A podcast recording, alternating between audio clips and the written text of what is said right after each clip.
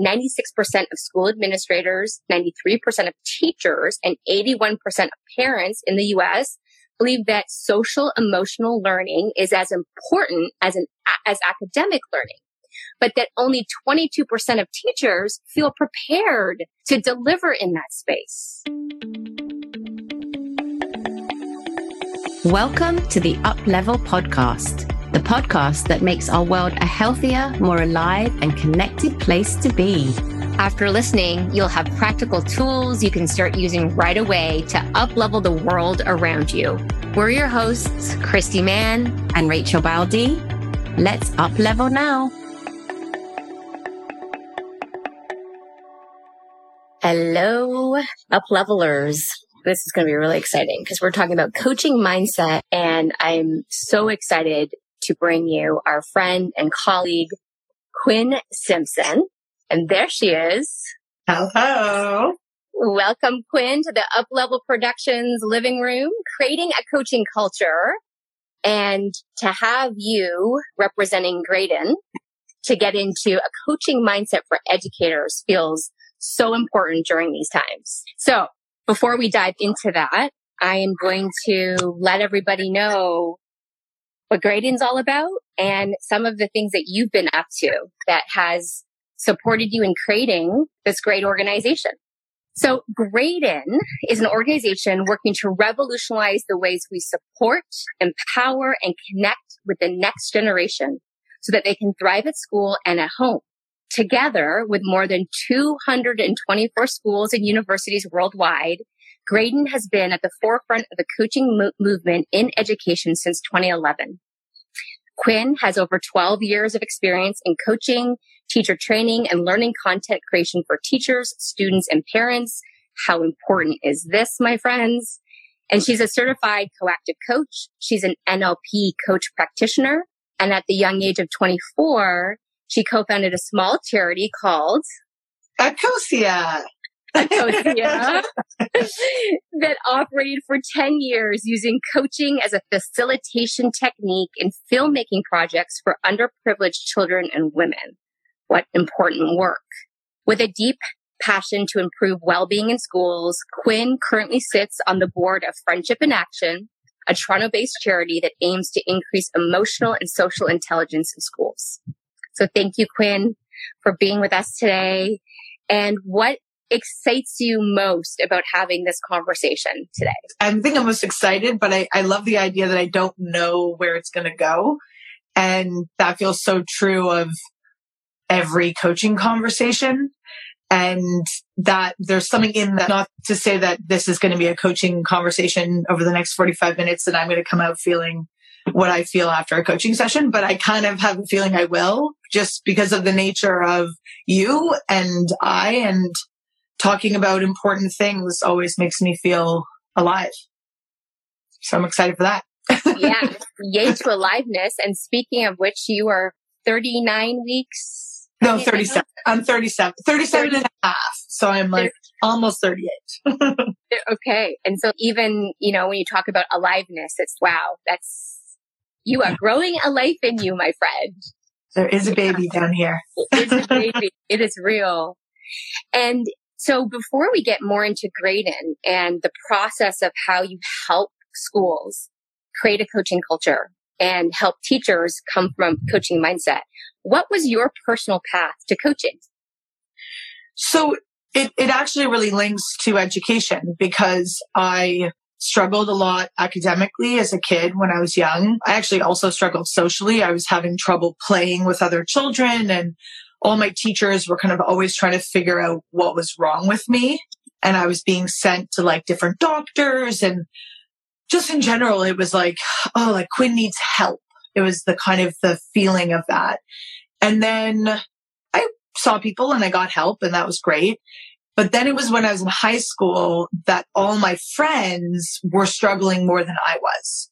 So now the tables had kind of turned and I had found my way and I had found a way of living in this world and my friends couldn't deal with it. And all the while I was like, people need help and no one's helping them. And I was so frustrated with the adults. That's kind of how I saw it. I was like, parents and teachers and anyone that's around these people, they're not giving them what they need. And so I was doing interventions with my friends who, who were like bulimic and anorexic. I was like trying to help them work through that. And I didn't know what I was doing. And then I was a camp counselor. And I feel like all of these formative years showed me that there was like a better way of approaching a person to help them through something, whatever the thing was.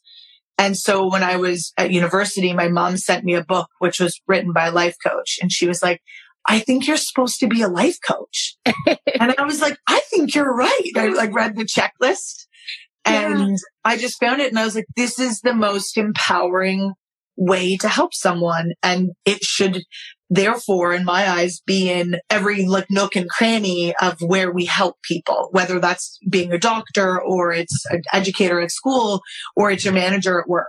I've known you for many years, but I've had to hear like the origin story, which yeah. is so, it makes perfect sense because what you've been able to co-create with your business partner, Mackenzie, has been a real expression of your lived experience, of yeah. your challenges, of not getting the type of listening or acknowledgement or just uh, the right question that would help you unlock something. So, yeah. Wow. Okay. So, you yeah. know, this whole series, we've been really focused on creating coaching culture. And a lot of our guests are from organizations where they're responsible for creating learning and development and coaching culture on the inside, or they're external consultants who are doing that. Right. And what we felt was so important about having you and Graydin represented is because obviously a school is an organization, right? And now more than ever, because of the state of the world, the next generation needs this support. And so what was the moments or the can you take us back to the moment when you formed Graydin? You formed this concept to bring coaching cultures into schools. So there were two kind of significant moments, I guess. One is I was uh, sitting with Sir John Whitmore, so one of the founding fathers of coaching, who you know invented the Grow model and was pushing coaching kind of out of being a race car driver and sport. Like he was like, sport people are doing it. And kind of in the 90s being like, we need to bring this into the corporates. And at this point, I was 24, 25 maybe. And John was my friend's father. He just happened to be his father. And so we were at tea and he said to me, you know, Quinn, you can't change the world one person at a time. I really love that you want to coach young people, kind of like good for you, a little pat on the back. She's like, you need to think bigger. He's like, you have the energy, you have the, the vision and schools need you. Like they are archaic. We all know this. We've been talking about this for a long time, which by the way, this is 15 years ago. So it's even more frustrating because we're still talking about it, but irrelevant. He was just like, you, you have to bring them coaching. Just imagine he used to always give driver's ed as an example. What if every driver's ed instructor was trained in coaching skills and that precious time that a mm-hmm. young person is learning how to drive a car, which in itself is a challenging learning experience. What would it be like if that person was really trained and skilled at helping them think for themselves and work through learning the skills themselves? And and that was just it was just very powerful. Like I remember like we left, we were walking on Oxford Street together and I was like, cool. So I'm going to just go transfer my education. And he was like, yeah. And then we like parted ways. And I was like, okay, cool. And then the, the only person that I would do it with was Mackenzie. We had been working together. We had been like kind of thinking about young people and how to approach schools, how to bring coaching into the student life. So we weren't really thinking about staff. Cultural transformation wasn't at the forefront of our minds we were like, okay, young people need personal development and growth time. How do we help schools realize that they need that? And so the kind of other moment, I suppose, is sitting with Mackenzie. I actually remember again exactly where we were. The other one, we were in the Wallace collection in London, me and John. And then Mackenzie and I were in this coffee shop in Notting Hill, maybe even a pub, actually. I just know we were upstairs. Yeah. and we were like writing, like literally like writing the names of what it would be called. And initially we called it Great in Wellness. it was about wellness. It was like, how do we bring well, like well things into structures? And then we were like, but if we call it great in wellness and then we want to be like great in rock stars, then we've kind of pigeonholed ourselves. So, so we decided to just make it great in and then we would decide what it wanted and needed to be based on its level of growth in the coming years. And what does the word Graydin signify or what's the significance of it? We named it like a child. We named it like, you know, you have to say the name of your organization so often. And I had read a book called Whatever You Think the Opposite by Paul Arden. And he gave the example of Kodak. So at that time, I was 27 when we started Graydin and I had read that book a few years ago and I was like, we just got to choose a name that like we can hang meaning on. You know, yeah, Google has a meaning that isn't just Google. Apple has a meaning that isn't just Apple, but it now means two things. You know, it means a crunchy, juicy fruit and a computer organization. Like it's hard to conceive that before you start something, but we just wanted a simple name that would grow like a child and decide who it wanted to become. And it certainly has. Um, I know through at Up Level Productions, we are, we have the honor of being licensees of yeah. your work. Yeah. And Rachel Baldi, my business partner at Up Level Production, she is a faculty member for Graydin, or a coach and coaches, teachers who have been through the training. And so, and some of our other colleagues. So just the ripple effect of what you've created in the coaching community, how it's created jobs, right? It's created jobs and it's created so much purpose inside these 224 education organizations that you've been able to impact. So I want to hear more about that methodology, but before we go there, let's contextualize it. Yeah. Why is it important in this moment in time that an education system organization have a coaching culture? I find it hard to answer at this moment in time, even like now more than ever. Like what's really unfortunate within education is that we've needed it for so long. We've been asking for it for so long. Students, teachers alike, parents going to the schools and asking for it. So there's a part of me that feels saddened to answer that. Like, why now? Why is it so important? And also it feels not obvious, but like we just went through a global pandemic. There's a war. Terrible things are always happening in the world. And our young people are not necessarily so resilient. Like, I feel like there's this like young children are resilient.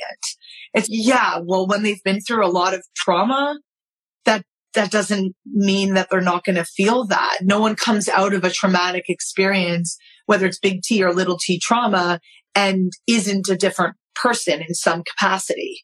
And so, so yeah, I think like why now is that a lot of things are happening in the world. A lot of things are happening on a micro level in families and people are losing jobs and, are having challenges in their own little like organisms. And then that's coming to school and that's being a part of the child's everyday life. So, so something we're really interested right now is you know, schools do a lot of surveying and data tracking of what's going on for their students. Some do it more than others, but they're always trying to understand what are our students going through and how do we help them? And I think for Graydin, we've always thought like coaching is the way to help them. Mm-hmm. But if we can try to help schools who are doing this kind of tracking and, and are interested in trying to figure out how to help them best, we can train them in coaching skills. They can use that data better, you know, because they're like more and more we have more data. And I think that's something that we've become more interested in. And, and because of the world, because of the access to technology, schools are doing that kind of work. And so, yeah, it's a long winded answer. well, it's, you know, you have some of these stats on your website, which is really great that 90% of school leaders have reported an increase in anxiety in, in the students or stress. And that, that was over the last five years. We know things have accelerated over the past two years. Yeah. And also on your site that 96% of school administrators, 93% of teachers, and 81% of parents in the US believe that social emotional learning is as important as an, as academic learning. But that only 22% of teachers feel prepared to deliver in that space. I know, it breaks my heart. And that is heartbreaking, you know, and that's where I know um, being able to witness you over the past 12 years building this, building Graydin and building the products. Like, yeah, I see you getting teary eyed of like, you know, what is heartbreaking to you about the teachers not feeling prepared for social emotional learning? I mean, it, re- it really struck me in the pandemic because 2020 was like the year that when we started Graydin, we were like, by 2020, it was literally the year that we chose because it was 2011. Our first course ran de- December, uh, sorry, uh, January 2012. So we were like, it's about, it's almost a decade away. You know, it's eight years away. So we can make progress in that time was our perspective. And then when the pandemic hit, I was like, wow, had we done more work, had we worked with 5,000 schools, you know, had we worked with millions of teachers, they would all not be struggling like they are. Like we have, it's like having a key to a gorgeous, beautiful, I don't know why this is coming to me, but spa is coming to me. And somebody really needs to relax. And you're like, sorry, you can't have the key. Like you just, uh, that was a terrible metaphor, but you know what I mean? Like it's just like having something, access to something and not being able to get it to them. It was horrible.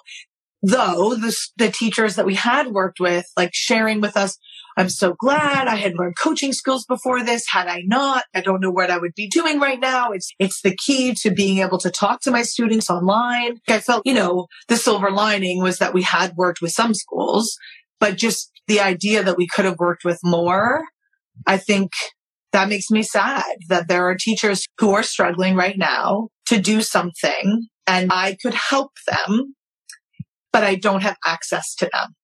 Yeah. That's heartbreaking because That's the heart- they need it. They need it. They want it. They would love it. There's no, I don't have questions about would they like, would they love it? Would it, would it be good for them? It's like, no, of course it would be. It would be amazing. It would be amazing. Sorry? Well, it'd be amazing. And that's why coaching Yeah. skills, we, we want them embedded in school curriculums. Yeah. Yeah. So that everybody's getting, these are life skills, they're communication skills. They're getting them from that young age. So then if they choose to become a teacher, uh, they already have them in their toolkit. Yeah. Or Right? if they go in anywhere in their life. That's what we, you know, I think to myself, like, and I know we're going to talk about a little bit of, of like, how do we work with an organization? But essentially, if the teachers know how to coach the students, but the students don't know how to coach each other, then we're missing a trick. So there has to be a point in a school's growth in building a coaching culture where they eventually are, are training the students in how to have those types of conversations and saying, okay, break off into your coaching pairs, you know, and coach each other for 10 minutes. And, you know, there's so much desire to control what happens in a school that a lot of the time there's a fear of well, what if something comes up in those conversations and the students can't handle it? What would happen if that wasn't what happened, but something else happened and they couldn't handle it? What are you going to do in that circumstance? Like you can't expect someone to, you can't expect that a conversation is going to be worse than dealing with it on their own. That's not a, a good assumption in my eyes. And so, well, like when I was in South Africa, for example, doing, we were doing the, our B course. So that's our well-being kind of coaching curriculum for students. All the students after were like, I didn't know that telling someone my secrets would help them understand me better. And I was like, how is that possible? But yes, like, thank goodness you do now. Like now you know that sharing these very challenging things that these young people are going through is only going to help. Like they have new friends. Like they were walking away being like, look at my new friends. And I was like, great. You know? and the impact of Yeah. we could take the word out uh, coaching out and just call it a human conversation Yeah. where both parties are able to listen and ask a question that helps that person open up and share and feel safe and so tell us the process for Graydin when a school contacts you or you contact school from kind of beginning to end how does the process work So the first kind of moment of, or like a conversation is very much about what are the growth areas that the school is looking to work towards. So maybe they have like a kind of five year plan or strategy. We want to know what that is so we can figure out what aspect of that coaching can work with. But then there's the other side, which is just like, what are the challenges that you're facing? What are the things that are just like not going well right now that we could also bring coaching into? And not to say that we're going to only target those areas, but it's really important that the person who is going to do this has a really strong purpose. Like they know exactly where coaching is going to go, what it's going to do, who it's going to help, because they need to be able to enroll everyone else in that kind of purpose. But purpose quickly turns into vision because then it's, it's not just like kind of that why route of, you know, what am I trying to do? It then becomes like, and what would it look like if it happened? So that's kind of part of the process. Identifying yeah. too that person. So, you know, it's no different from when we go into a corporation, a business there's always an advocate or yeah. the raving fan. Perhaps yeah. it's someone that is a coach themselves already, or they've been exposed to coaching, the impact of it. They have a coach and they know that this is going to transform the culture and this is going to support whatever the areas of need move forward. And so, so step one is like identifying that advocate and then ensuring they understand what they're getting, like signing up for. 100%. And we like, yeah, whether they're like initially a champion, an advocate, whatever you want to call them, and then eventually becomes either their job role or someone's job role. Uh, critical, right? Yeah, For really critical. culture, someone yeah. needs to hold this. It needs to be part of their role. Yeah.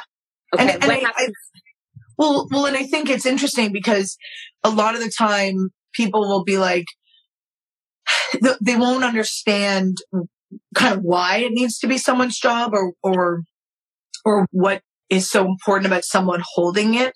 And I, I just always think about like, there was like the first school, like they didn't have lots of different, was there an IT person at a school, you know, in the 1920s that was working on computers? No. Like again, like as the times change, we need to change with it and we need to create like literal role, job roles in my eyes that support the effort. So if a school doesn't have a director of well-being, how are you, how do you think anyone's going to pay attention to that? Everyone is so busy focused on their little domains, especially in a school because it's so siloed, you know, like the geography teachers, they're all working together. And then in a primary school, you know, like kind of like grade three and up, maybe working together more than grade three and below. Okay. You're back. And, and you're actually, there's a great question in, in the chat that you're answering right now. And the question is from Corinne saying, it, how can they have a vision if they don't know or understand coaching? Well, exactly. So beautiful question to lead on to often what I say to them, sometimes they have a vision. Like sometimes it's just depending on the school context. They're they can be so separate, like they're the adult in the classroom. They literally call me and they're like, I want to do this. I want to see this change. I want to work on this and I want to go here. I'm like, great. I great. don't need to do much work here. But sometimes they don't. And so what I say to them is, come and come and take the first course. Take the foundational course, which we call the anatomy. And once you've taken the anatomy, you'll be able to shape the vision. And then if they can afford it, if they have the budget for it, I would push it further and say, bring three or four other uh, team members with you, staff members with you, so that you can all form a vision together. Because yeah. to rely on one person, you know, is too much. And the idea that they can come together and be like, okay, well, this is how it's going to work in our organization. This is what it's going to be different about us. I think there's a really important moment for them to do that. And that's they can't do that if they don't understand what coaching is. So they ha- absolutely have to take that course. Yeah. And so can they take your coaches, uh, sorry, your courses through an open enrollment process yeah. or do you? Yes. Okay. Yes. So we have both. We have an open enrollment set of courses throughout the year. And then we have private courses like within a school. And I think it, it, you know, it takes a certain type of school, a certain type of budget to be able to, you know, go the full distance in one year, for example. So like the Longy School of Music, which is a conservatory in Boston, you know, they really felt like having a career coaching program was important to them. And so they did our three courses in succession. It was in March, May, and August and they were running their own courses by January. So like they literally within like less than a year, they had trained a good number of their staff and were able to train more and bring it into the student context really easily. But they came with vision. They came with purpose and an understanding of exactly what they wanted to do. The average school doesn't know that yet. So they're looking at coaching and they're thinking to themselves, okay, so how can I make this work in our context? And that can take in itself like six months, that, that process of where does this fit? How are we going to do this? And this one particular school that you've just mentioned, where yeah. so many of them really sounded like they had the vision. There was a, a like-minded value system around the way that they wanted the culture of the school to go. What's been the impact in that particular school from having so many people share the vision? Well, I'd say that's actually maybe a different context because it was less about culture change and more about creating a like really, I mean, it's very specific and I can talk more about culture change in another organization, but about Longy, which I do think is a really interesting org, they just saw that musicians, so many musicians were setting themselves up for not failure, but they were like, I want to be in the best symphony in the world. And then when they didn't get into it, they didn't have a career or backup plan. And Longy felt like it was their responsibility to help them. I think it was like about the career coaching program. You know, it was like, how do we do that? And I think that what I was so what I was so shocked by actually, and what I was so delighted to see was how many, like most of the staff, if not every single staff member is an excellent musician themselves. And a lot of them were just so, what is the word? Like just kind of not floored because that feels more dramatic, but just very touched or hit by the idea that they didn't have to be perfect. And I think that in the world of music, you know, there, you know, did you hit every note? Did you play it well? Like, I think there is that. And I think that transfers into lots of parts of our world too. But I think that just bringing that energy into the the into Longy was important for them. As she's the, been the director there for a long time, the last three years, and she's done an incredible job of bringing it into the students' lives in that like they have coaching conversations throughout the year. So the students are really supported by those conversations as they work through their other musical practices and everything they're there for. I mean, clearly this is a really um, uh, motivated group of humans. What have you seen in a school where there's resistance or there's not an awareness of coaching, but you've got one person that's we need to do this? What's your guidance for that person? Yeah. So, I mean, that's typical. that's usually what happens. There's one person that may have told like their friends and they want to make it happen. The thing, like, so we talked about like purpose and vision and that's wonderful, but ultimately people can't coach unless they know how to coach. So there has to be a time where everyone is trained in how to do it. And so, yeah, they need to like believe that it's a great thing, but coaching can feel for so many people quite abstract. And so I think it's a really important stage where we kind of look at it as there's the learning stage and then there's the sharing stage. And so the learning stage is like everyone needs to learn what this is. Everyone needs to sink their teeth in. They need to be coached. They need to coach. They need to see it in lots of different contexts. They need to hear their, you know, senior leadership team talk about it in lots of different ways. And then then once that's happened, which could for some schools take five years, you know, it depends on the context. Once that's established and everyone knows what it is, then they can start to think about how do we share this further? How do we bring it to our students? How do we bring it to our parents? If, if there's any like long-term goal that Graydin has always had. It's like that it's shared within the community, that it's, it's not just siloed to an organization and, and just within this little like organism and that it's, but that it's like being sprung outwards so that when parents are coming in for parent teacher night or they're calling the school or they're sending an email, they know that the interaction they're going to get is more coach like. And that's what they're even asking for. They're not saying to the teacher, give me ideas, give me advice, tell me what to do, but rather instead that, you know, teacher, educator, whoever they are is going to coach them. And they know that and they want that because how can you expect, how can you tell your child to want to be coached if you don't want to be coached? You know? that is so, so key.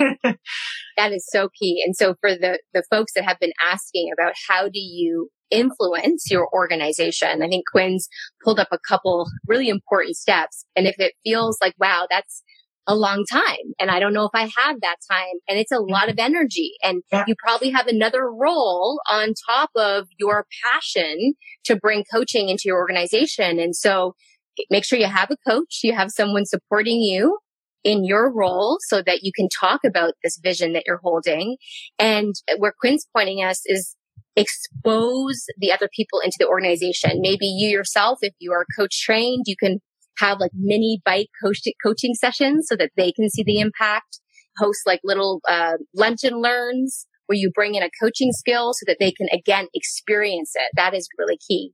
So Quinn, I want to make sure we're um, getting the process of Graydin yeah. out because I know we're going in a few different places. But what feels important about if a school is hiring Graydin to come in that you want to make sure people understand happens?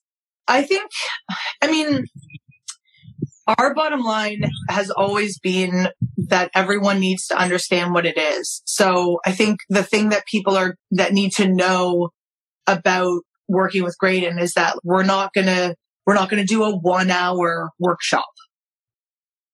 I don't believe in that. I don't think it's going to do anything. And if you want real change, everyone needs to sink their teeth into this.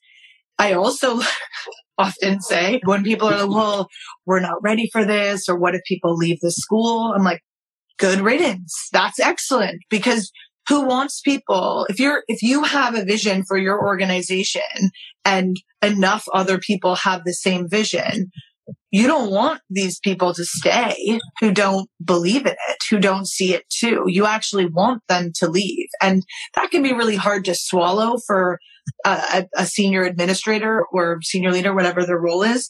And so, so for us, it's like, this isn't insignificant.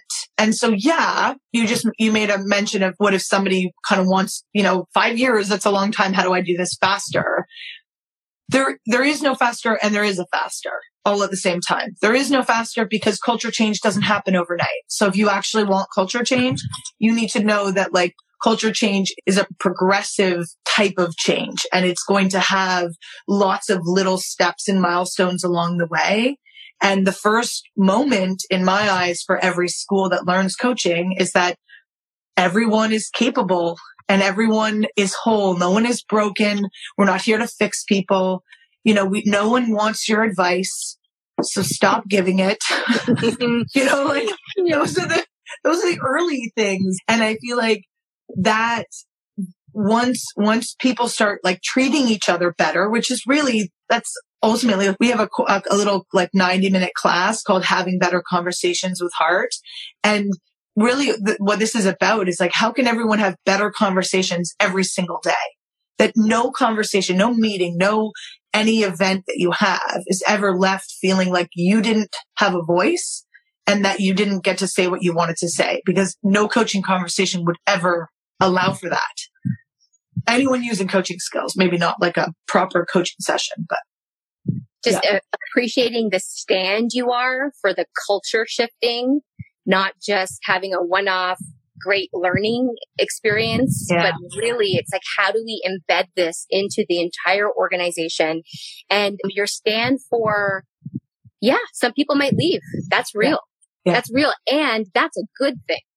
You know, and that is a, a, place that people will push back in the kind of business development process of this. So I, I'm appreciating like your, your fierceness around that, Quinn. Well, well, thank you. And there's a question here, which is what if the people are actually the senior leadership? They're the resistance. You know, okay, well, one, you probably might want to leave the school because if that's how they are, I don't know why you want to work for those kind of people. And that's very unfortunate. But two, I also think some people need time and they need to be they, they need scaffolding. They need you to show them in little micro doses uh, what is possible. And that might like i remember so rugby school in the uk i was in a it was in a like very stuffy boardroom with it was pretty much all men. I think the only woman that was on the leadership team wasn't there. And they were all like very you know British E. And uh, I was like, but, but I, you know, I was talking about it. And then this person actually said, they gave the metaphor that like this was going to go down like a lead balloon. And I was like, okay, okay, cool. Thanks for the feedback. Great. And I, I, kept doing my thing. I kept trying to explain it in different ways. And I said, can you just let me show you? Is someone in the room willing for me to coach someone for five minutes and let me show you what is possible with coaching? That person is now the, the head of coaching there and has been doing it for a decade. There's a million, everyone's, co- everyone in the whole school has been training coaching skills. Basically, that school is a different world, not because of coaching, but it's, but because of coaching and all the things that came with it as well. And it was that moment they saw someone who typically wasn't, that they didn't see as someone that would be coached and that person opened up to me and he, I remember him being like, okay, but if I'm sharing this in front of all these people. And I was like, you're not, you're sharing this with me. They just happen to be here. It's fine. We're doing this. And they were like, if that's what's possible in five minutes with one of our staff members, everyone needs this. And they've, they've been able to make everyone needs this part of what they do. So they, their whole mission is whole person, whole. And so you know, it was already there. They were a, a strong breeding ground, which is interesting because it's like a 600 year old school. This is rugby is like where rugby comes from, the sport. So, you know, this is not a, a young little school. Rugby is as a really old school that's been in the town of rugby for a very long time and probably shape shifted over the years, but has shape shifted knowing that they can always do more. So you ultimately need that as a breeding ground. You can't really go to a school where everyone's completely miserable and think you can bring in coaching and it's going to ch- change overnight. So for that question, uh, yeah. get Quinn, bring her into your senior leadership team. do a dance. And, and do a dance and have her coach the, the, the toughest critic. Have her coach the toughest critic it is key. It's the experiential piece and coach the toughest critic. Yeah. Have them have an experience of it. It's yeah. incredible. So when we were prepping for this, Quinn, you talked about the impact of the creating the coaching culture in the organization. And that's what you've been speaking to.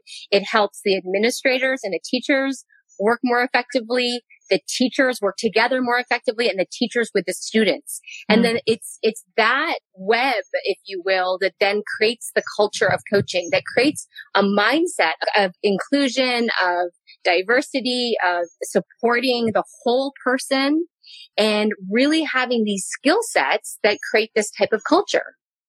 Yeah, absolutely. Absolutely. And, and I think the other thing that is like on the flip side of all of that. If you do better, if you have better conversations every day and you change, people are going to be like, what are you, what was that? I liked that. It was different. How did you do that? So I also think the other side is just, you know, Sir John Whitmore telling me like, you know, don't change one person at a time he was right and he was wrong all at the same time. You know, like I do believe that one person can make a difference and one person can be the start of the waterfall effect. And that might have to have you change significantly. You know, like you might have to be really different than you were before.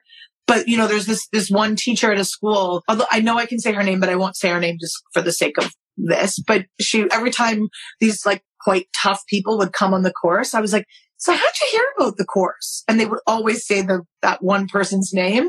They were like, well, if she liked it, then I need to know what this is, you know? so I do think that you don't want to target the challenge, the most challenging people to get them on board. You want to target the early adopters and the early majority.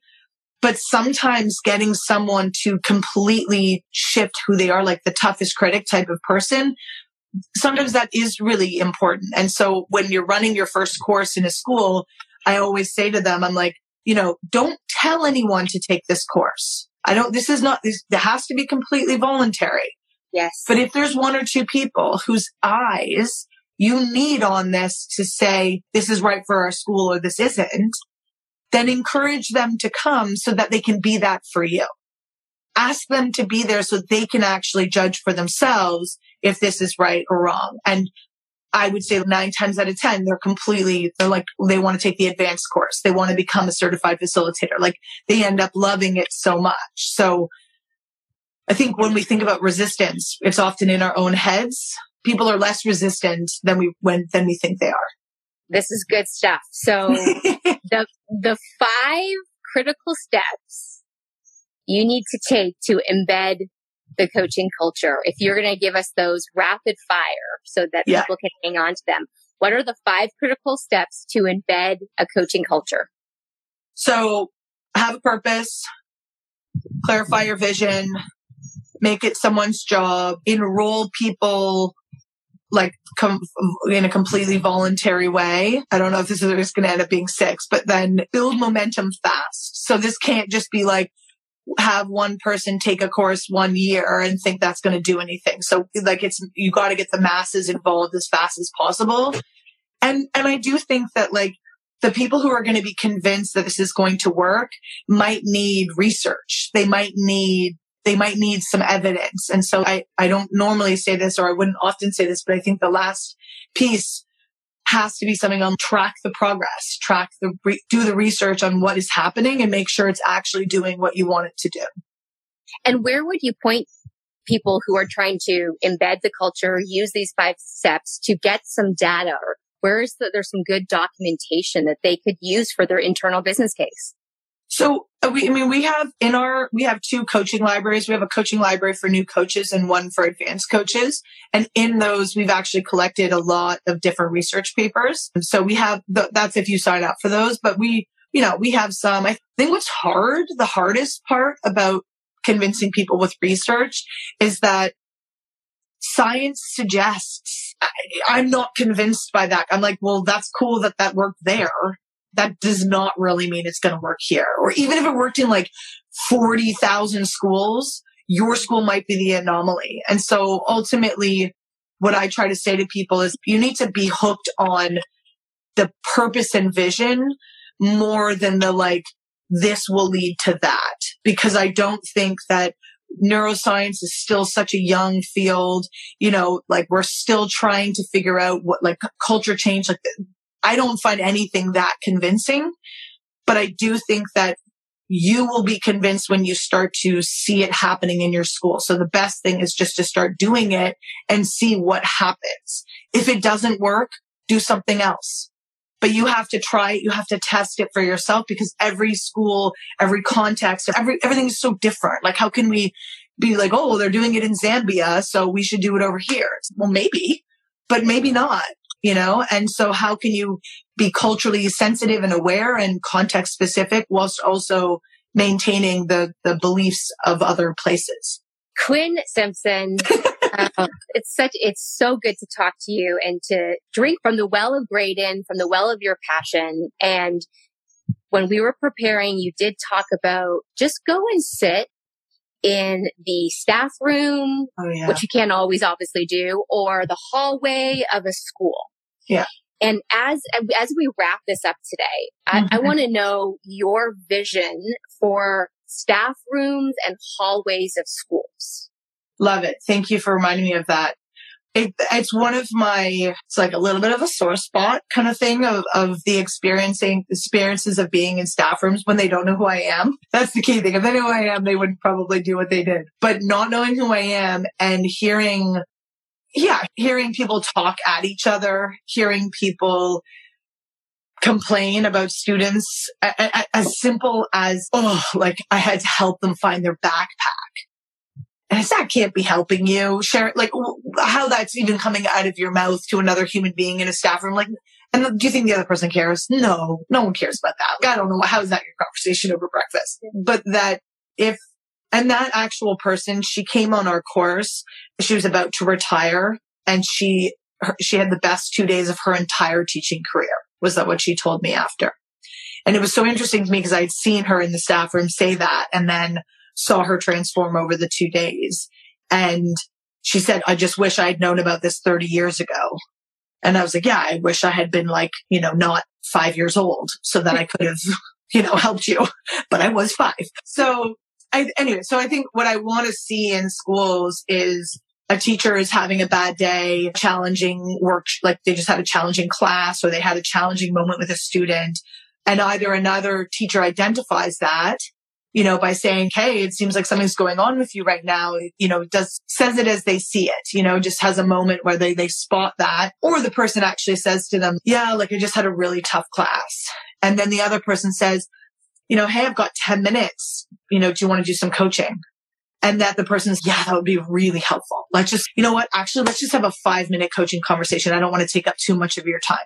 Like that, that conversation could happen with students, again, with a child coming to an adult saying, I need coaching on. I, I just, I know that would improve every single um, day in, in a life of all these people because that's what's happening in the schools that we work in. But also I just believe that that's beneficial to anyone in any context. It's what I have in my family you know, like my, we have a partnership agreement, my husband and I. As my children get older, I want to have a partnership agreement as a family. I want us to be able to, to coach each other and have important conversations, you know, as they come up, not just, oh, go speak to your therapist about that next week. You know, like it, it, it should be, it should be five minutes here and there. And, and that's, and the hallway is an example of that because there's, lots of students sitting in hallways that aren't happy and are, are struggling with the exam they're prepping for. And how can you go over to them and say, Hey, I've got five minutes. Like, why don't I walk you to your next class and I'll coach you? Well, I'll ask you some questions. I'll get you to think for yourself or do it stealth. You know, it's obviously that you can't just do that overnight. So the initial thing is that you just ask more questions. Like, how are you really feeling? What support do you need right now? What are you working through? get curious with each other. It is a beautiful vision and that's in the chat as well. For the sake of what, Quinn? For the sake of what? This vision for the sake of what? Well-being, wellness. Like I, when I moved to America, I felt like everyone was so busy worried about these like big problems. And I was like, everyone kind of hates themselves. Can we talk about that? Can we talk about like how people really need to learn to love themselves and that isn't just something that we're all going to do in our little silos that we can actually help each other learn to love ourselves. And if we loved ourselves, a lot of these things that people love to talk about as the big problems of the world would dissipate. Yes. But that's easy that's to say. for the sake of humanity. I mean, yeah. and then that, in, in each of our conversations, that's why we're, we're having these conversations because it is for the sake of humanity and it's for the sake of our well-being as we're here on this planet. And so, Quinn, yeah, we got yes, yes, preach. preach. Self love is the foundation. Quinn, where can people find you and pursue Graydin if this is something that's resonating for them and they're ready to bring it into their school? Yeah. So our website's the best place. We're, we're creating something um, for a school, like a coaching plan little survey that people can fill out. It's not on our website yet, but we're launching our new website in the next couple weeks. And yeah, so just come to graydin.com, G-R-A-Y-D-I-N. And I think for us, we're not, yeah, you know, I don't want to sit on social media all day long and talk to teachers that, that way, but, but we do tweet and we write blogs. And I think for us, you know, you want to learn about coaching, come take a course. Like you're not going to, you're not going to learn that much by reading blogs and random tweets and one minute videos. If you want to transform your life, you have to actually put the time and effort in. And that's, that's not just like a one shot thing. And, and the more, and we also, we run like monthly practice coaching sessions. And we always say, even if you don't know how to coach, come and we'll, teach you some skills first and then you'll go and practice. Like for us, everyone learn, everyone can coach. There's no one on planet earth that can't learn how to coach. Everyone can, just not everyone has had access to learning the skills. So come and get access. So you heard it here, folks. Follow up with Quinn, find Graydin, take that first course if you haven't already, get some coaching and just think about like the impact of bringing this into schools. And what Quinn and Mackenzie have been doing is a taste of it. And the vision that you're holding is so key for humanity. It is so, so key. And so for all the other uh, passionate people about creating coaching culture in the space of education, you've got a really good ally here. So, you know, this, we got to do this work together because it, like you said, one person can make a difference. And like John Sir Whitmore said to you in your early days of your career, let's go on system wide so we can really create the transformation that we're out to do. Thank you, Quinn. We love you. All right. We'll see y'all soon. Thanks for joining us this week. If you love this episode, please subscribe, download a few more episodes, and leave a review. Also, we'd love to hear what key takeaways you had from this episode. Be sure to reach out to us on social media. You can find us by searching for Uplevel Productions or looking for our handles in the podcast description. We truly appreciate you. Thank you for coming to learn, love, and uplevel with us. Until next time.